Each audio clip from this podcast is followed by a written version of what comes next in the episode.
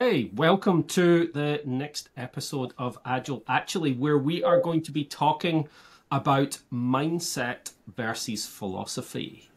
And with us today, we obviously have uh, myself and Simon, but we have a special guest, which is Oscar.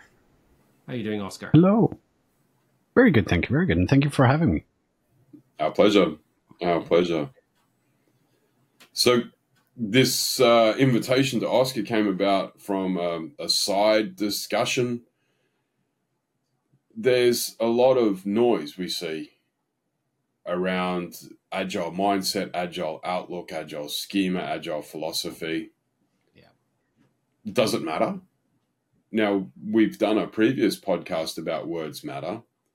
Is anybody not in the agile echo chamber at all bothered about what you call it?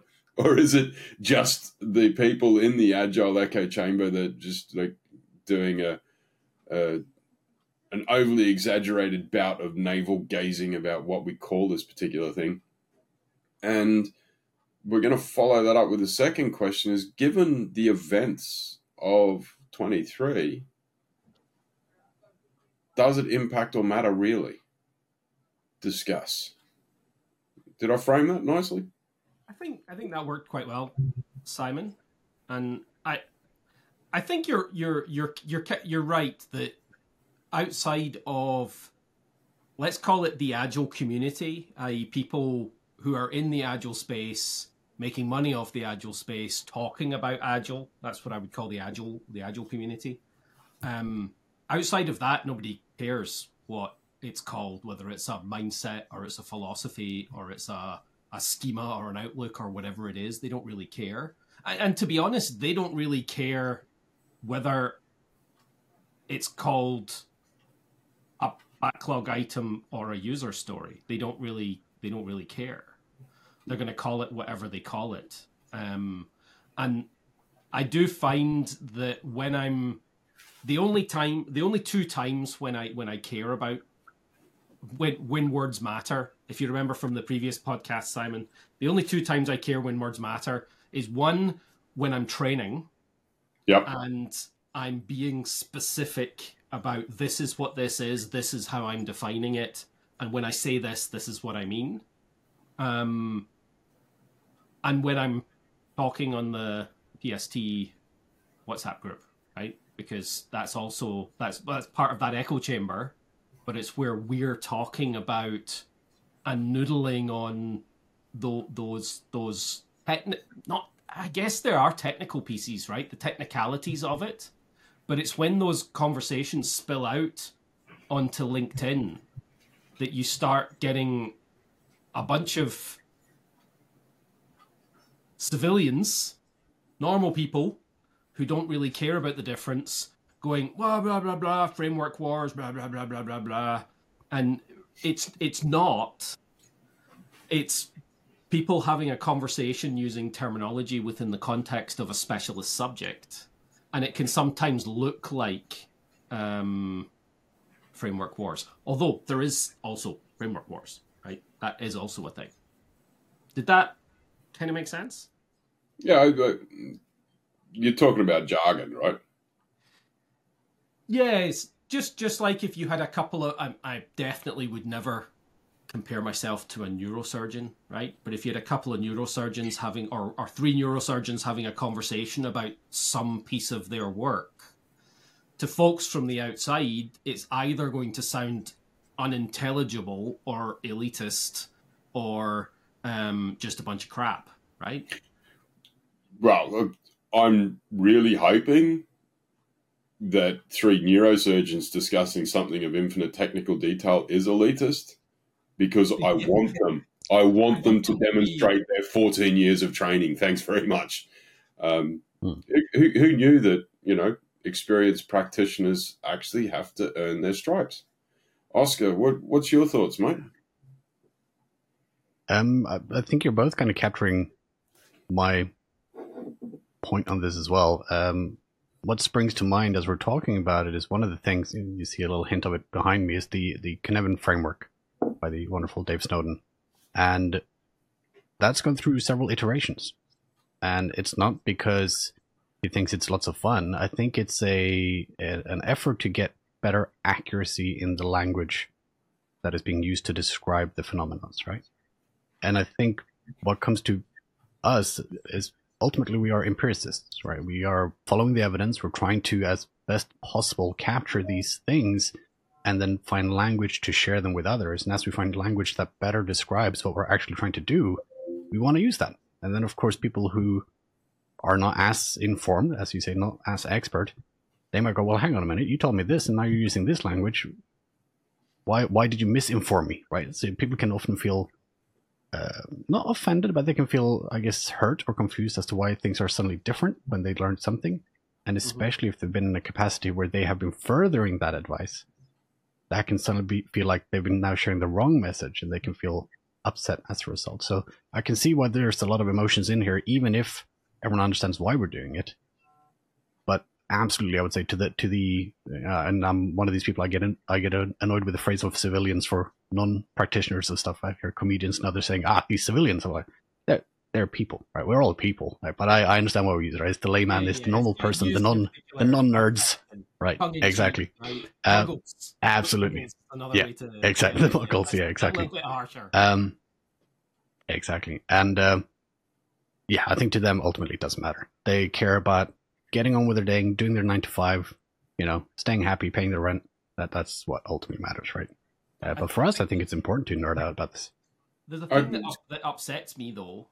That well, I guess upset is probably too strong, right? It's it's I'm not I'm not sitting crying in the corner, but um, uh, irks irks me is when um those those discussions are are, are weaponized, and, and I'm not saying I don't weaponize them myself, right? I, I'm I'm definitely definitely not a saint in that story. I don't think any of us are, but when you you see those you see those posts, I think Simon was talking about it before. Um, the agile is dead, right? Um, or uh, I don't know Scrum, Scrum, is dead. Scrum sucks. Whatever, whatever it is. Not it's not yeah. usually as, yeah. as, as, as generic as Scrum sucks. It's usually no, no, no. That's that's that's a big theme. I've seen a lot of it this year. Reviews don't work, or you know, but who every, needs the daily planning? Right? But every time I've seen one of those, Martin, to jump in, I think I'm going to articulate your point. Every time I've seen one of them, they then list off a litany of stuff, and it it reminds me of Inigo Montoya and the Princess Bride is like, I don't think that word means what you think it does. And what they're describing is not Scrum or is not Agile. And this yes, is I'm... this goes back to our previous thing about the importance of vocabulary. And to I'm... leap in, there's a reason um, Dave Snowden used Cynefin. Yep. He deliberately chose a Welsh word.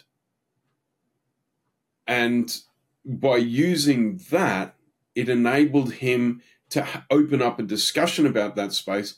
And really, it's to get people to be mindful and not to to jump in to going, oh, I'm in this quadrant, I must do X. And that's why Stacey got rid of his matrix because people were abusing it, right? And that's that's the danger is when folks who don't understand the full portent of a key word then start using it or misusing it, it creates more confusion. Well, uh, and also the immediate response that they have, because our immediate response when somebody says, "I'm just going to pick something," uh, uh, uh, the sprint review doesn't work because the product owner shouldn't be hearing about things at that moment in time, right? So, so you and I all know that though that's not how the sprint review is supposed to work your your your purpose is to get your stakeholders in and your product owner should be the one doing it, it's their marketing event collecting feedback and engaging with the stakeholders rather than it being the people doing the work marketing and presenting it to the product owner. But the immediate response when we correct that uh, uh, uh, um, i don't know incorrectness, misunderstanding, misunderstanding is oh you're just saying it you know we're not doing it we're not doing it right and that's why it doesn't work and that's that's the immediate rebuttal to to any any any any defense of any specific technical topic, right? I'm, Is- I'm Oh, laughing. we just said we're not doing it right. Me, me, me, me, me. I'm laughing because my wife and I had a massive argument about pizza and calzone, and this just goes to show what a nerd I am. Uh, the argument was pizza does not equal calzone. That's my thesis. Yep. Right? Because pizza is a flat piece of dough with some sauce, some ingredients, some cheese. You bake it. It comes out in a certain format. Now, a calzone will have similar thing. It's dough with ingredients and cheese and sauce, but you fold it over. Yep. My wife's argument was, but it's got the same ingredients, and I'm like, yes, Sure. but there's a different output, and we we ended up agreeing to disagree. I'm like, a pizza does not equal calzone, and she's like, yeah, they're close enough, and I'm like, no, no, no, not because the cheese doesn't grill and melt and all that lusciousness you get out of a pizza. Whereas you fold it over, it just melts. It doesn't get that nice crispy bit that you should get off it. And this is the same thing that happens in the agile world. Whereas most people are just going, I don't care. I'm hungry. Can I just have some food? Yeah. And it's only us agilists that are really. And, and then you talk to an Italian about pizza and you mention pineapple, and it starts a whole Oh, other conflagration. yeah. There's violence going to happen at that point. Yeah. Yeah, and I, I think I think that's that's the crux of of of the issue. But I don't I don't know that there's I don't know that there's a, a resolution to it, or even the intent that there should be a resolution to it, right?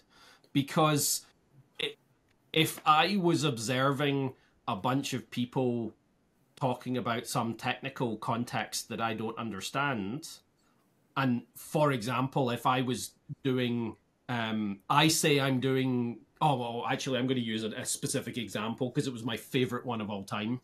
Because I, I, I, it was not my finest moment in my reply, uh, but I was working with a, an organization in the US, and we were talking. I was doing a presentation to the entire leadership team, the development team, and we were talking about DevOps, right? So this was in my my DevOps days. We're talking about DevOps. We're talking about continuous delivery. We're talking about unit tests. We're talking about all of those things, and I'm showing how those things work in Visual Studio. Like as I'm talking, I, I I'm doing that, and I was talking about unit tests, and the lead engineer in the organization kind of stopped me and said that's that's not what we call unit tests. Right? So i'm talking about testing a single unit running running lots of tests right? Not crossing a class boundary. sorry Not cross, crossing a Not class or method boundary. yeah all, all of all of the all of all of that Right, goodness so That's I'm I just want to make sure that you and I are aligned. and yeah exactly and and and she said that's not what we call unit tests i was kind of like well what what's a unit test for you and she said well we open it up in visual studio we hit the play button and we click through the application and that's a unit test Oh, that's an exploratory test. right but that that's where they come back to that words matter they're they're doing unit tests wrong they're using the word unit test to describe something that is not Ooh. absolutely categorically is not a unit test my my my i think we we got down to um I think I one of my replies was I used the Wikipedia definition of unit test. Right? Like this- like the- just that that sparked an idea in me on where where now we move from the transition of why us as you know experts and nerds care about words and where it actually starts to now go into the overlap of where using the right language starts to impact you know the the average person right? The actual consumer. And if i was a stakeholder and in their definition of done it said that they had unit testing throughout the product and i'm expecting therefore a certain quality in there and what they have defined as unit testing is not what they're actually doing now there's a problem Well, I got to the bottom of it, Oscar, and exactly what you're saying is is what happened. Is that Hmm. um, somebody in the business had heard about this unit tests thing, didn't understand it enough to know what is and is not a unit test and said, I want to see you running unit tests. I want to see higher quality in my product, right? As as you would expect a business to demand higher quality in their in their in their product. It's okay they were only writing software that managed gas running through pipelines across the US. So That's all right. It's only America, third world nation. Don't worry about it. Nothing that needs quality. Um, and the, Not- not risk the business mandated unit tests and their software sucked, right? And I'm just using that as a colloquial suck. It was not designed in a way that would enable you to write effective unit tests, right? That's what I mean by sucks. And uh, so, because it was so hard to write unit tests, but they were required by the business, they're measured to write unit tests. They came up with a way of meeting the measure without actually doing the thing, i.e., we'll just change the definition of the thing. Oh, that's that's almost as good as the all tests pass, and that at the end of each test you've just got to assert is true, true. Yeah. Um, Isn't this exactly that story of, well, people will just say you're not doing it right? You know, agilists will just say you're not doing it right when actually they are, in fact, not doing it right. All right, so we're, Hmm. we're going down the words matter rabbit hole again, and from Hmm. what I'm picking up, we're all having a heated agreement, and we can pull more examples than we care out of examples where we get cross discussion, where we have a misunderstanding based on uh, different definitions. I think Hmm. we concur, right? You certain keywords, certain jargon has matter has has is incredibly important for a nuanced conversation. To get us back to the headline, you know, does it really matter whether we talk about an agile mindset, an agile outlook, an agile schema, an agile philosophy? Like, does uh, when when we get to that very high level, does it matter? Because I I remember a while ago I chucked a LinkedIn post out and said, um, you know, mindset, you know, implies a fixed outlook, like mindset, like the by you look at it you mindset, okay, we're set. Whereas agile outlook uh, implies that you know it can change, and this is one of the things I love about Snowden's work on estuarine mapping and stuff. He talks about direction of travel over goals because we we really don't know, um, and by mixing that up, opens up that ability to reflect and change. So my question to you both given that we accept vocabulary is really important for a nuanced discussion, when we get to the meta, does it really matter whether we say outlook, philosophy, mindset, schema, or is it just those in the agile bubble? What do you What do you reckon? I think it. I think. Okay, I think I'm going to say uh, something opposite to what I said before. I think it fundamentally does matter when you're the one who's seen as the expert in that space that you use terminology that's representative of the thing you're trying to communicate. Because while people may not use all the average person who's then regurgitating that may not use the same terminology like you just said simon the difference between mindset fixed state and outlook moving state is actually quite an important distinction from the perspective of uh, uh, and that's that's why i talk about red versus blue right your your your your X, theory X versus theory Y, Taylorism versus uh, uh, whatever you want to call a different state.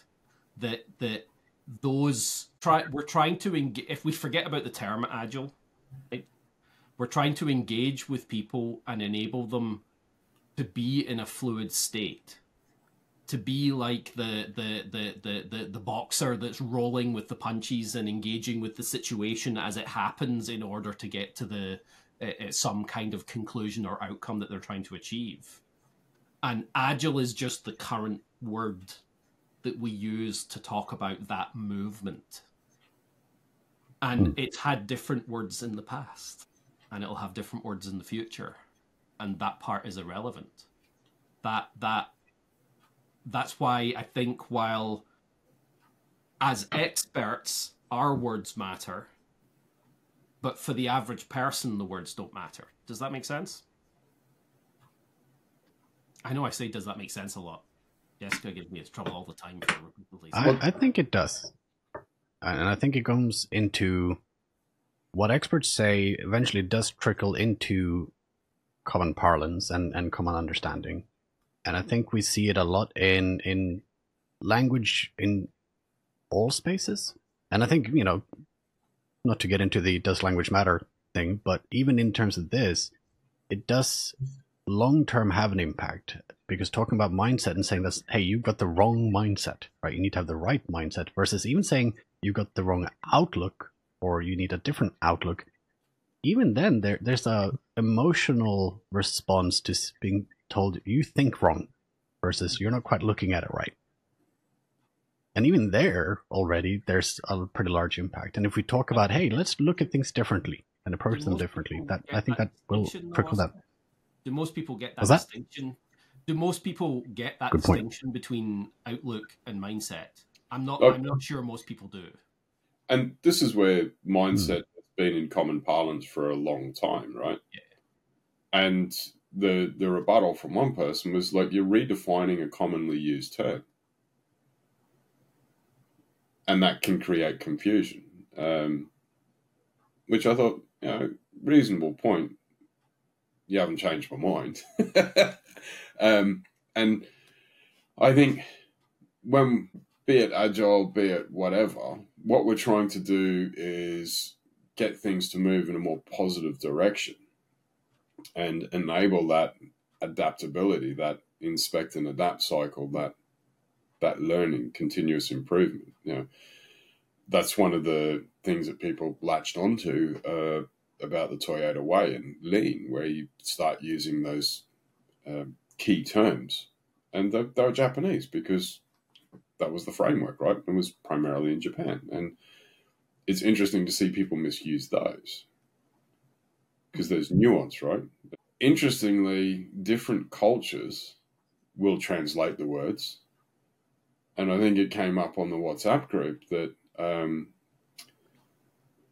the word, like the Harry Potter movies, like the first Harry Potter book and movie in the rest of the world is Harry Potter and the Philosopher's Stone, where it's the Sorcerer's Stone in the United States. Now, interestingly, it's because philosophers you, are scary to Americans well, I, I don't want to go into any you know baiting of stereotypes here, but that that whole like all science stemmed from the ancient philosophers. They were some of the earliest exhibitors and practitioners of an empirical approach. They'd have a theory and they'd they'd riff on it. Now, interestingly, it was the Spanish Inquisition and the the the Christian purge of the Middle Ages that lost us a lot of the ancient Greek works because it talked about atomic principles and empiricism and you know polytheism or even the, the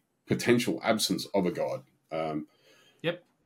So um, you know if if we think about those words, questioning how it translates into languages other than English. Um, I'd love to be able to speak another language, but does it just default to Wikipedia? And the danger of that is anyone can edit Wikipedia, right?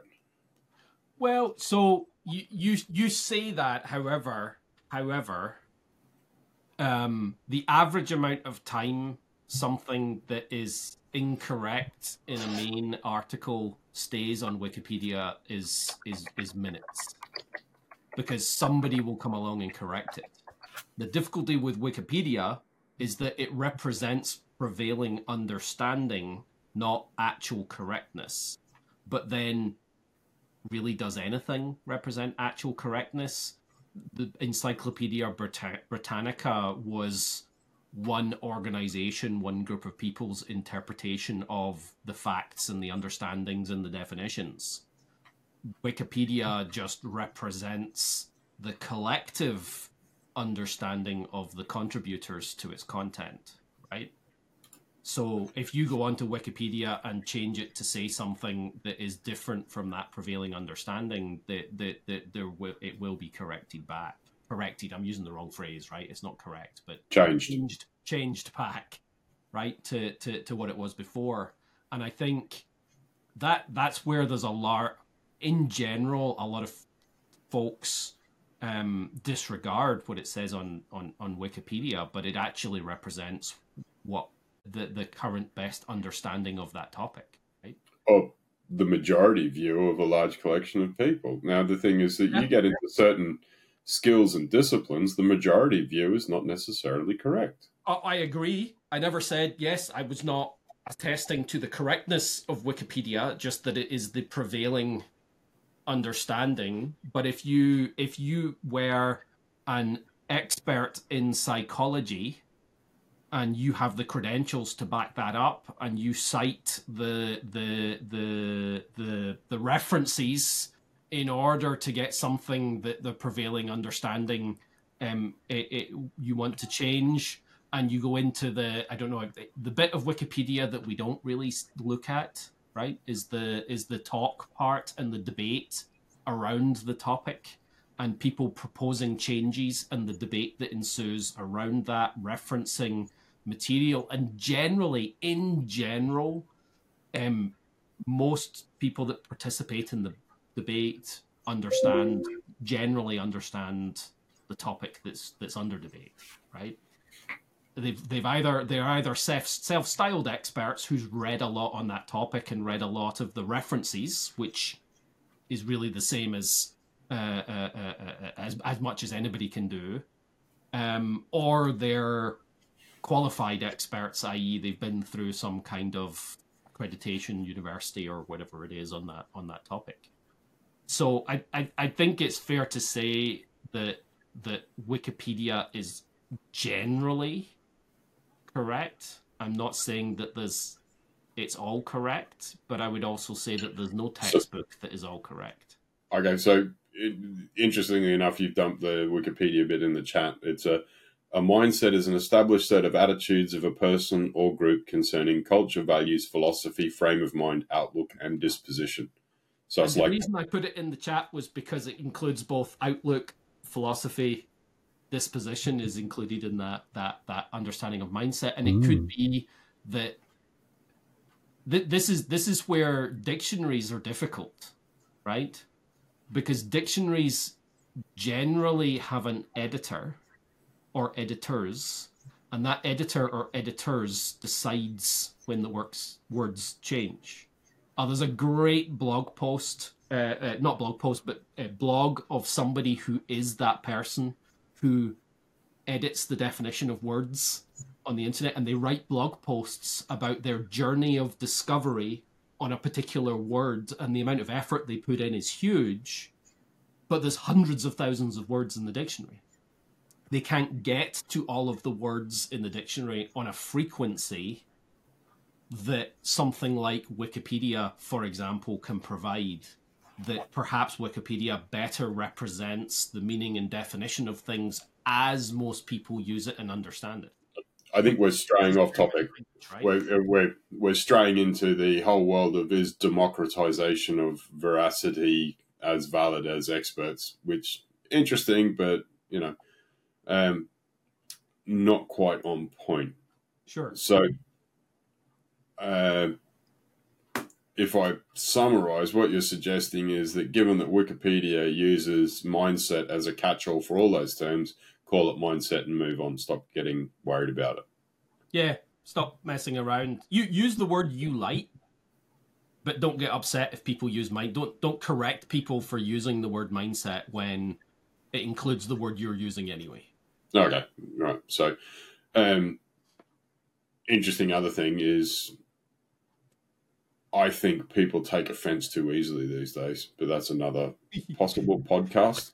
That that is Um, definitely. I, I think so that could do- be a dangerous podcast, but yes. Well, yeah. Anyway, so stop taking offense. It's a words. As long as you're heading in the right direction, get over it. Yep. Oscar, you're nodding. You Yeah. Yeah, yeah. I've been I've been mulling over what you've been talking about in, in the background, and uh, yeah, I, I, think I'm I'm in agreement. It kind of occurred to me in terms of again, I think it's it's difficult, if not impossible, to separate some of this in terms of using the right language and also does language matter. And a, a big thing, which I know we've had a conversation as as a wider group before, uh, offline, so to speak, uh, is about the evolution of language. And I think chances are mindset as we were starting to talk about this early on, we felt uncomfortable with because it didn't quite mean what it's starting to mean in common parlance anymore. And my mom, uh, my mother is a linguist in the English language, and one of the things she told me as a fun thing to care about language was, uh, uh, and I'm paraphrasing, I don't remember the exact line, is something around the lines of, "I am so gay to have intercourse with you tonight," uh, which meant I'm very happy to be talking to you tonight. Yep. Right. These days, it would be interpreted as something very different. Right. And I think the same is probably happening with things like mindset now as well, where as experts, we've been focusing on the specific meanings of some of these words. And I know for a lot, the discomfort has been that mindset isn't really a defined thing, but perhaps it's starting to be. And maybe we as experts now need to catch up with the evolution of language and use mindset instead. Okay, so given that we're all professional Scrum trainers, um, and we also have very strong interest in Kanban, there's certain reserved words that are very important to us, right? Yep. So stick with them, let it go, and I think it's also then leading us to the second point is the state of the, the backlash against agility in uh, social media, the the changes throughout 23, the the great purging uh, in American industry at any at any point of Scrum Masters, Agile coaches. This also ties into like should life coaches be Scrum Masters and stuff like that. But basically, if we're not helping shift the needle in organizations, you know, us sitting on the sidelines, mucking around, having word games is not. We're going to be unemployed really quick, right? Because you're really not adding any value there. If unless there's that, like unit tests, exploratory tests, yeah, you know, there's a hill I'm prepared to die on, right? that, that's really important to your testing pyramid. It has a huge impact on your DevOps cycle, your feedback loops, all of that good stuff. That that's really important. But mindset, get over it. But um, sprint, I think it's a worthwhile for the Scrum vocab and the Kanban vocab is once we get into the detailed elements of framework, making sure it's specified and used well. What do you reckon?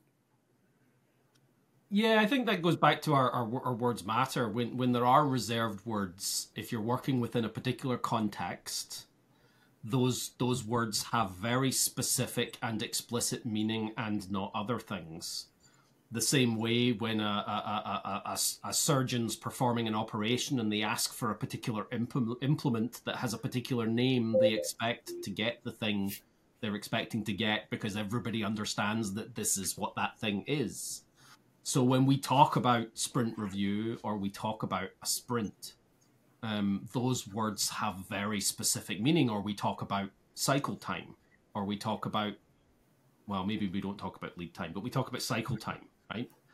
And I, I'm I'm I'm trying to avoid the the what's the, the the the phrase I usually say? Square is to rectangle as lead time is to cycle time, right? The the the they're all cycle times. There's just a special type, special name for some particular cycle times that, that aren't always as reserved as we think they are.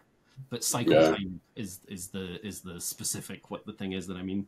Um, but things like that, things like throughput, things like uh, um, our, our work item aging, these are things that are very specifically defined. And luckily, they're really weird words that people don't use for other things.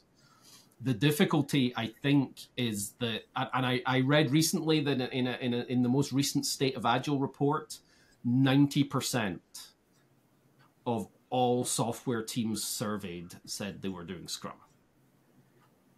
ninety percent, right?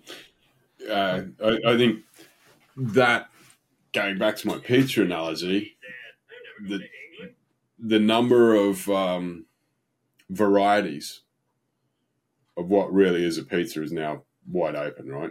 Yeah, yeah, yeah. And it's it's the same with that that if, if we were to compare what that ninety percent of people said to what's in the Scrum guide, ninety percent of them are probably lying, right? They're not actually doing they're not actually doing doing what it says in the Scrum guide. They're doing something that's kind of similar, and that's where when we talked before about words matter, I really liked the the the, the ALM Rangers at, at Microsoft when they implemented a version of Scrum to help them in their context. It was a very specific context. They couldn't have dailies because people weren't full time and all this kind of stuff. They called it Ruck, right? They used a different word. It's, it's another Scrum terminology, Oscar, uh, from from rugby rugby terminology. They used a different word to mean that thing when when uh, uh, AAA in the US, or is it double A? I can't remember. AAA, I think, in the US, the insurance company, uh, cars and stuff, when they um, implemented uh, Scrum, they used, uh, I think they called it races instead of sprints, right? Because they changed the definition and they created their own terminology that made sense within their context so that they could customize it and not get confused with the other thing of the actual name that they're subbing from and I think I feel that that that need need I I feel that that needs to happen more, but I'm also conscious that nobody gives a crap about what Martin wants, right? Um, and just because I I would like to see that doesn't mean anybody else really cares, and that's also something that we have to understand as as coaches and facilitators and, and PSTs. Uh, all three of us here are professional Scrum trainers with Scrum.org.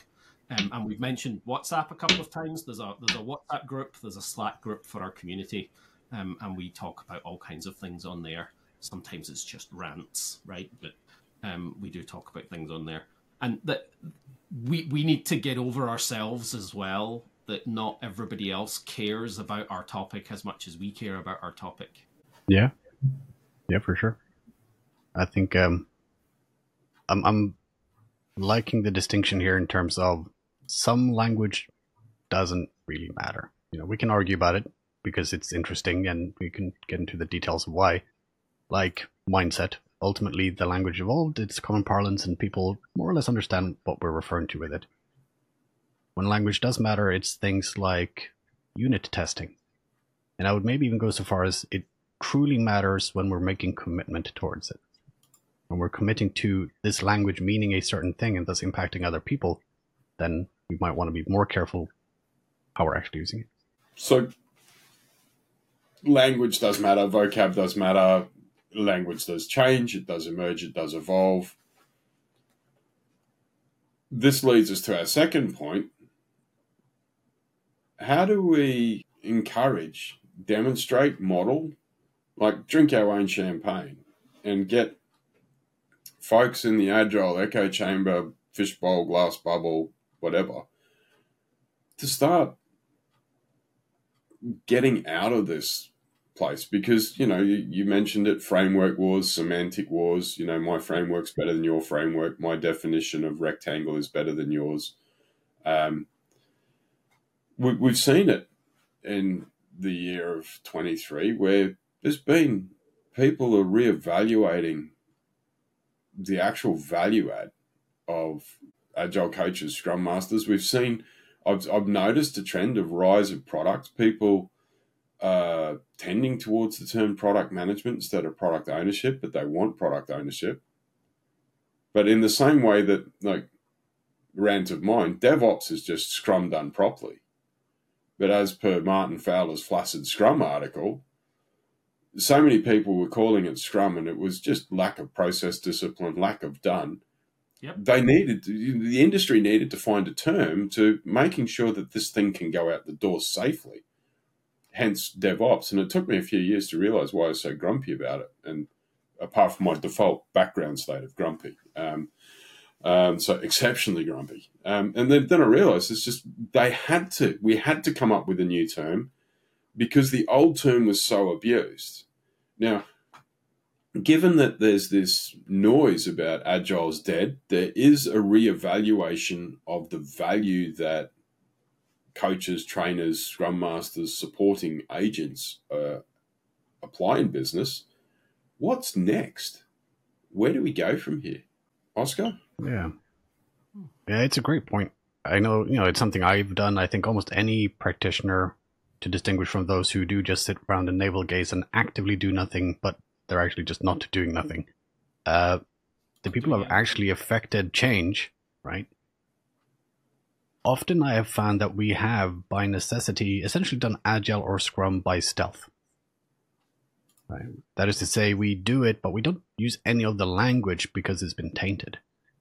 And I think we're seeing a larger reaction to that as well. As a lot of people have been in these bad environments, and they've gotten people they thought were expert, who have they you know now have fired, realizing they were not expert, to help them try and improve things.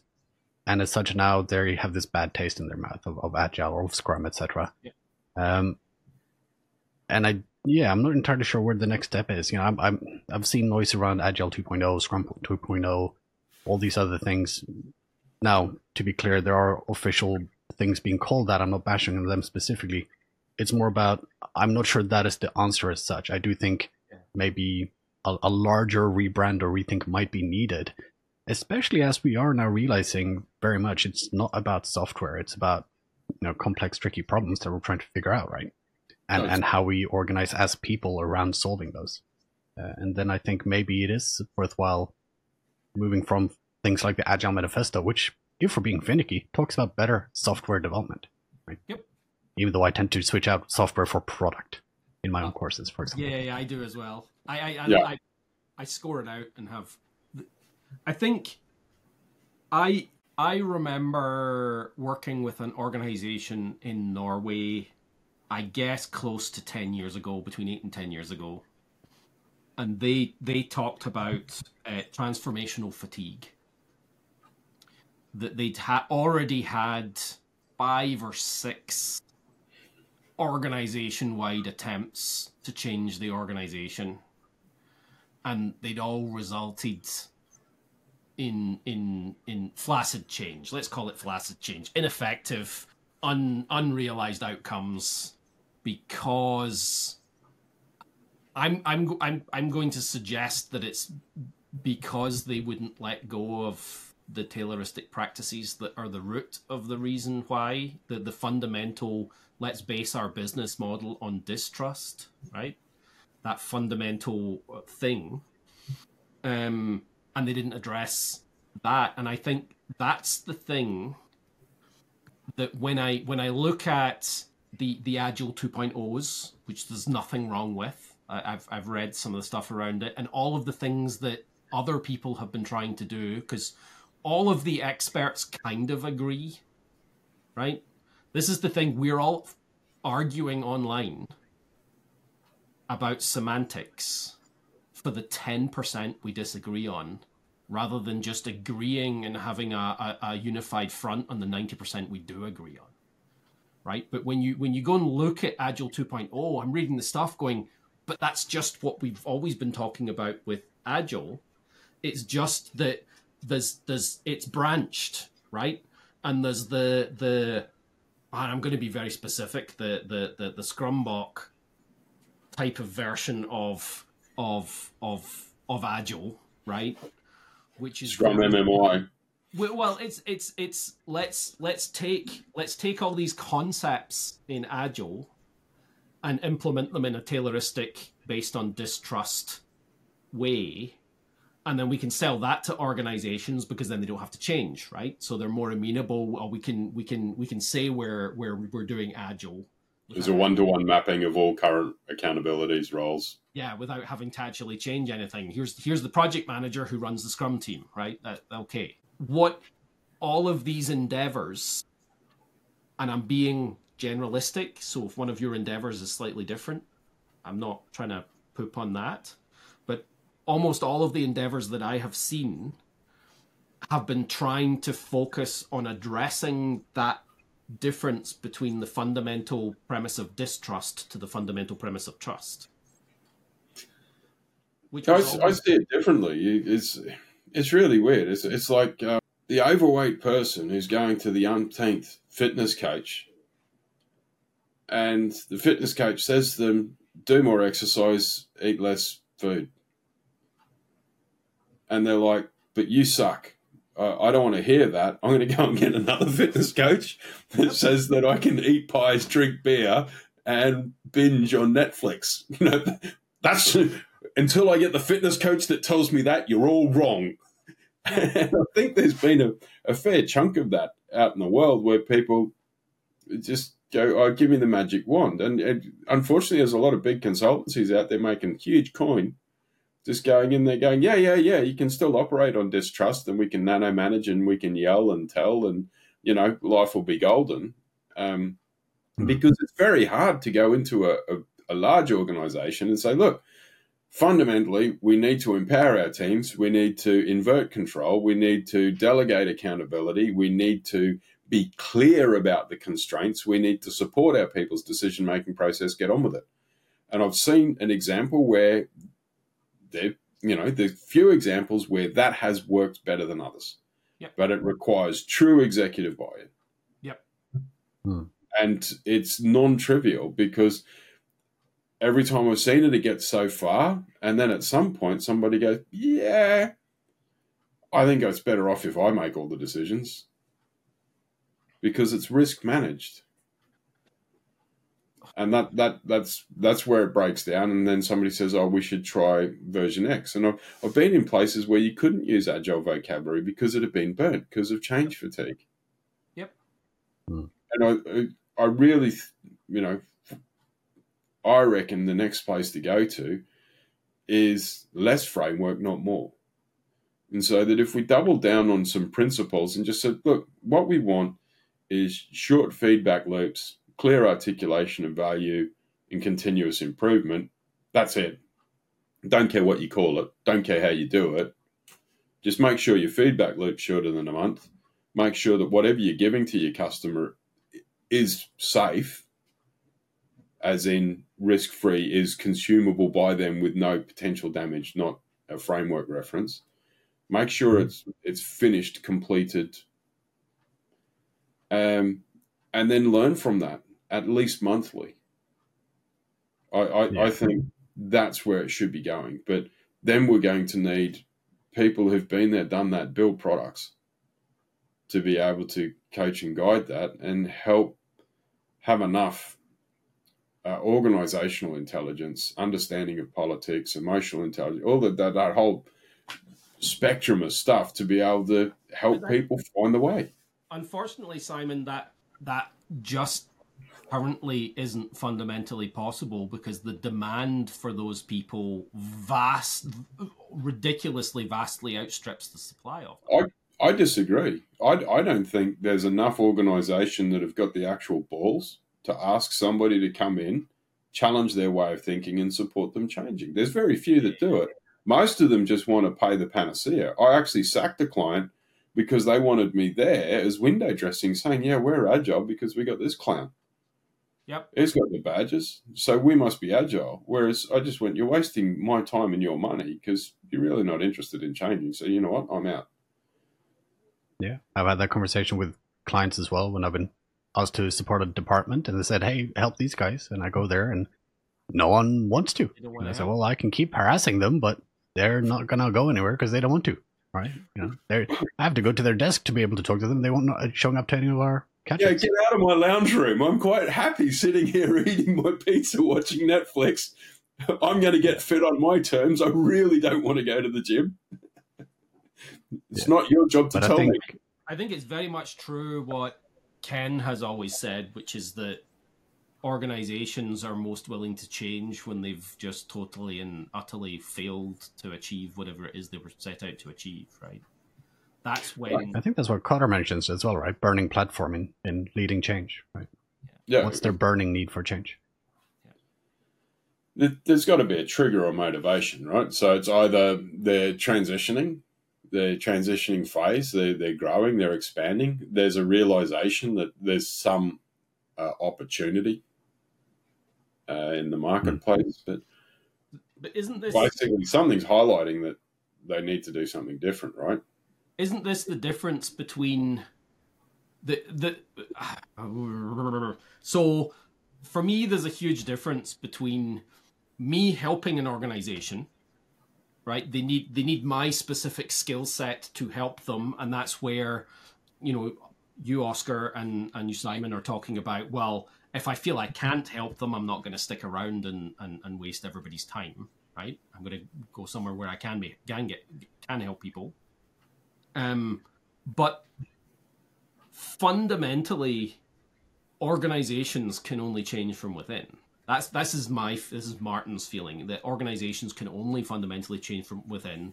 And i can only support that change.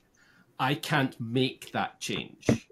And i don't i don't feel that any external bollocks can make change in an organization it has to be there and perhaps we're there to to light the blue touch paper, right? But if the firework just goes, then there's not anything we can do about that as external people who don't actually work for the company and don't have any authority in the company. Uh, there was something to to what you were saying, and, and in in you know the need for change and, and impacting change. Um, this goes back to that wonderful group we're part of with our fellow peers. Someone shared uh, something near and dear to my heart. CD Projekt Red, fantastic game studio, released some of my favorite games. Yep. I'm a massive nerd and gamer. Uh, and they only recently started working agile, from what I understand. Uh, and response to some, the Cyberpunk game failure. Yeah, and I have played Cyberpunk since. It's a wonderful game, but when it first came out, massive disaster, massive disaster, huge flop terrible it reception. One to get universal refund from Xbox and PlayStation, right? Cost of billions, absolutely damage. It's now absolutely. We're, we're, now years late, right? It's three years late. It, it took them to, to fix that mess, and it's interesting. Like Visual Studio did the same thing between 2010 and 2012. Like Visual Studio 2010 had more bugs than an Afghan camel driver's blanket, right? It was just hmm. riddled. Simon, Simon, between the between the beta launch and the production launch, 45,000 bugs were fixed. That's a lot, right? Damn. Now, it's, to, incredible. To tie into Martin's point, working on it, that's a lot of bugs. Yeah, so change can only ever come from someone, and like this is the the coaching premise. Like the only person who can change you is you. Full stop.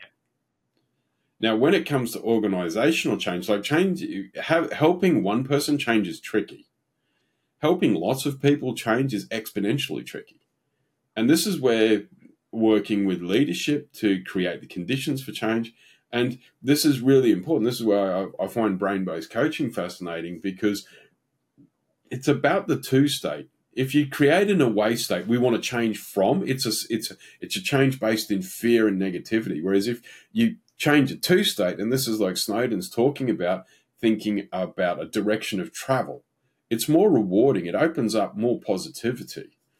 Now, when you're helping teams, departments, organizations move to that two state, you have to create direction, purpose, all that Kotter model stuff, but helping people get there. Now, what I've noticed sometimes, and this would probably go against a lot of what people say, oh, that's not proper coaching. Every now and then, hello, Witcher. Um, every now and then, you need to help people get unstuck and this is where I sometimes like people say, "Oh, you're a directive scrum master." It's like, yeah, because sometimes people need a little bit of cold hard truth, and there's times where I've needed it where people just say, "Look, you suck, mate. Sort yourself out. Stop doing this." And it's like, "Oh wow, I didn't even see it that way," and it's been super helpful. And this is why we need to balance it. And I'm just wondering whether this is where we're at with um, the need to move towards evidence based work, the needs towards be more value based, to be more ruthless and relentless in supporting our companies, and to actually engage in some of these tougher discussions. Not, um, not the to, to get out of the coaching stance into a bit of the consulting stance and just go, look, here's here's some cold hard truths. You know, this stuff needs to happen. That, was a bit of a monologue. What do you reckon? No, I think you're I think you're onto something there, and I think it it's tricky because we see it a lot in uh, one of the things I really like doing is whatever we're doing in terms of work and, and professionalism, etc., I try to take it outside of there and take it into general life and, and other parts and see where things link up in terms of just how systems behave and how people behave. And you see the similar things in, in terms of uh, addiction and other things as well. You know, if you have someone smoking or drinking too much, etc., you're not going to convince them to change. Doesn't matter how much you badger them, doesn't matter how many things you put in this boxes, until they decide to change, they will not change. Uh, and you see that a lot. Sometimes what you can do is you can facilitate that by making the impact clear. Right? Interventions, etc., have worked, for example, in terms of addiction, where people say, "Hey, you know what? You think it's only impacting you, but we are all impacted by this." Uh, and I think as coaches, sometimes that what we can do is what we can do is is help make the impact clear. I like to use a slightly inflammatory term, which is you don't have to become agile, but others will. And then when you're the last one not doing it, you're not going to be competitive. But you don't have to? Yeah. And it's cheeky, right? But it's kind of true. And when you try and paint that picture to people, they're like, oh, okay, so we are a market leader now. But in five years, maybe we won't be unless we change. But that, isn't that from? I, I feel like that's the the truest form of consulting, right? Which is Hmm. as consultants, not coaches, right? But as consultants, I was going to say, I don't like the word coach anymore, but yes. yeah, I, I, I, I don't like it either for that for that reason. Um, but I, as as a consultant, we're there to provoke change. I, even though it is provoke, but perhaps uh, be a catalyst or an agent of change. I would say that that's just another word for provoking change. Yeah, it, it, And I- the, Yeah. the reason maybe it's just because I'm not from Glasgow. I don't like the word provoke too much. Yeah, yeah. Come at me, man. Come at me. Yeah, you Uh, want some, Jimmy? I'll give you a head full of head, mate. in, in Glasgow, it would be I'm going to stake you, right? yeah. Anyway, yeah. So I, I think that's that. Effectively, you're like, do you want to do a Kodak, right? Kodak were the world leaders for a hell of a long time. Yep. Do you know? Kodak moment means a completely different thing now. Back when I was growing up, because I'm old, it meant take a photo of something really cool. Nowadays, it's the it's referencing that point where you don't realize that your competition's about to wipe the floor with you. That's the Kodak moment these days. So, where we're we getting to? Just thinking about time and uh, our lovely listeners' ears. Um, yeah, words do matter, but don't get precious about it. Uh, to quote the lovely Eminem, um, I find it offensive, you find it offensive, you find me offensive. You know, so stop being precious about it. Build a common understanding. Reserved words still need to be reserved. Go and see.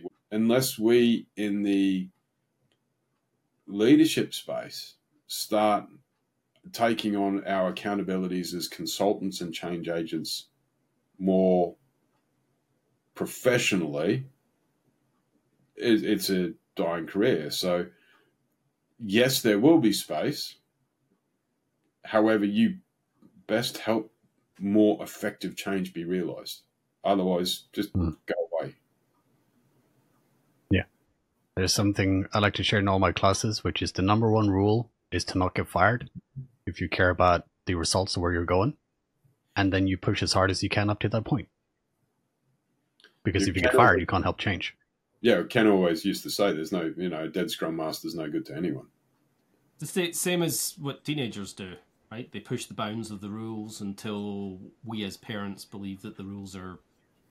We can change the rules, right? They're they're ma- mature is the wrong word, but they're they're they're experienced enough uh, uh, uh, uh, to be able to cope with that change in the rules, and then the rules change. But I think in, in lots of organizations, there's a culture of fear. And that culture of fear prevents what it is we're talking about. You are never going to get any sort of meaningful change in an organization with a culture of fear. So, creating the conditions, helping the leadership create the conditions of change. So, the, this is Yeah. like a ties back to the Kotter model, understanding the motivation for change, helping people understand the purpose of the change, helping the organizations create the conditions of change, and then helping that organization unfreeze to start enacting the change.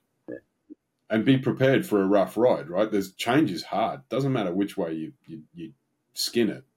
Doing things differently is tricky because it's different and it's hard and people are funny. Um, that sort of rounds it out. So if you're listening, uh, well, hopefully somebody else apart from us three are listening to this.